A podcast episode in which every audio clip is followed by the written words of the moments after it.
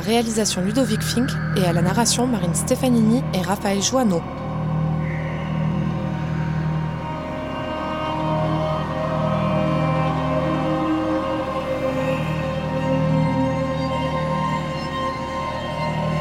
Le livre de la sagesse du monde.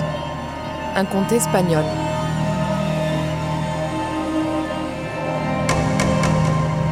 Une veuve a sept fils. Elle est pauvre. Elle est même la plus pauvre de tout son village. Une année, la famine sévit dans le pays et les pauvres, déjà tellement pauvres, touchent le fond de la misère. Ces sept fils décident de partir gagner leur vie à travers le vaste monde. Ils partent avec des pieds de plomb, désespérés de laisser leur mère tant aimée. Ils voyagent longtemps, allant de ville en ville, mais ne trouvent pas de travail. Ils sont trop jeunes, trop nombreux, trop maigres.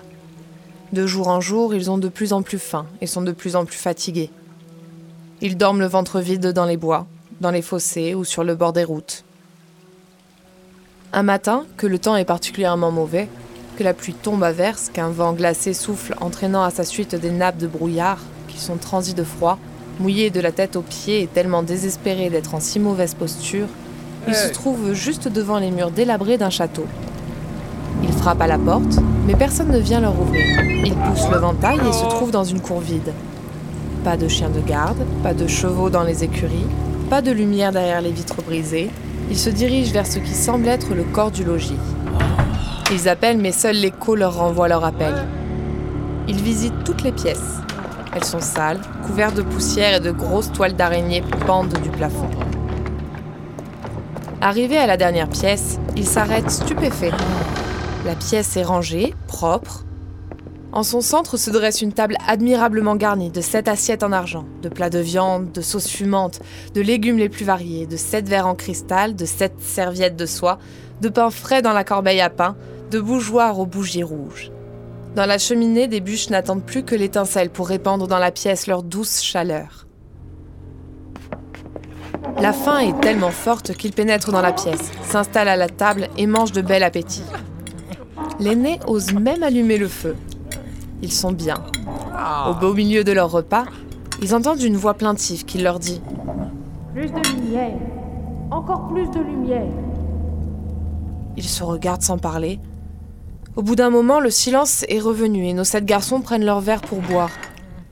Au moment où ils approchent leurs lèvres des verres, la voix gémit à nouveau. Plus de lumière. Encore plus de lumière. L'aîné prend son courage à deux mains, allume une torche et dit Je vais voir ce qui se passe. Nous t'accompagnons, disent les frères. Ils sortent dans le couloir, montent les escaliers. La lune éclaire les marches. Arrivés à l'étage, ils visitent les pièces sans rien trouver. Partout la même poussière, les mêmes toiles d'araignée. Ils montent encore une volée d'escaliers et parviennent à une dernière porte tout au sommet de la tour. Ils poussent la porte, mais ont un mouvement de recul.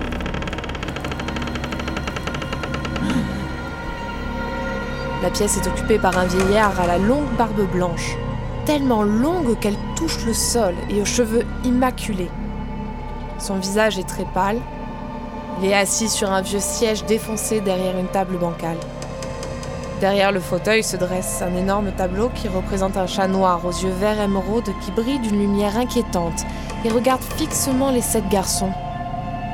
Malgré leur courage, ils tremblent sous ce regard. Le vieillard n'a pas semblé voir les sept frères.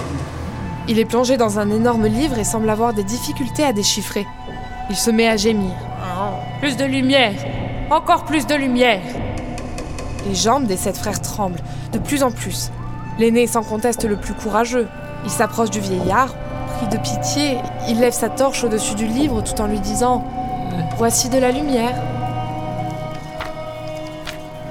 Le vieil homme baisse la tête et se remet à lire avec fièvre. Il avale les pages jaunies plutôt qu'il ne les lit, comme s'il craignait que la lumière ne s'éteigne avant qu'il n'ait terminé. À la dernière page, il pousse un soupir et referme le volume relié du vieux cuir au coin d'argent noirci par les ans. L'homme lève la tête et en regardant l'aîné dit Je te remercie, mon garçon.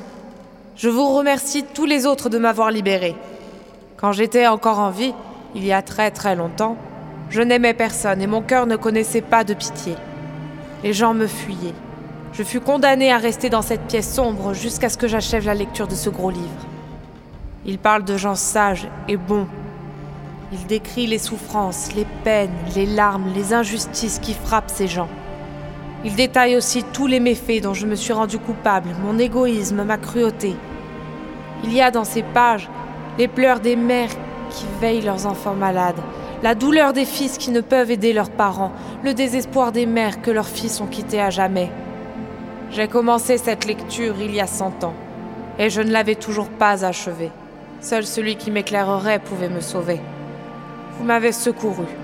En récompense, je vous donne ce château. Il est bien délabré, mais si vous creusez dans la cave, vous trouverez sept pots d'or. Ils sont pour vous. Au moment où il prononce ces paroles, un courant d'air souffle brusquement sur la torche.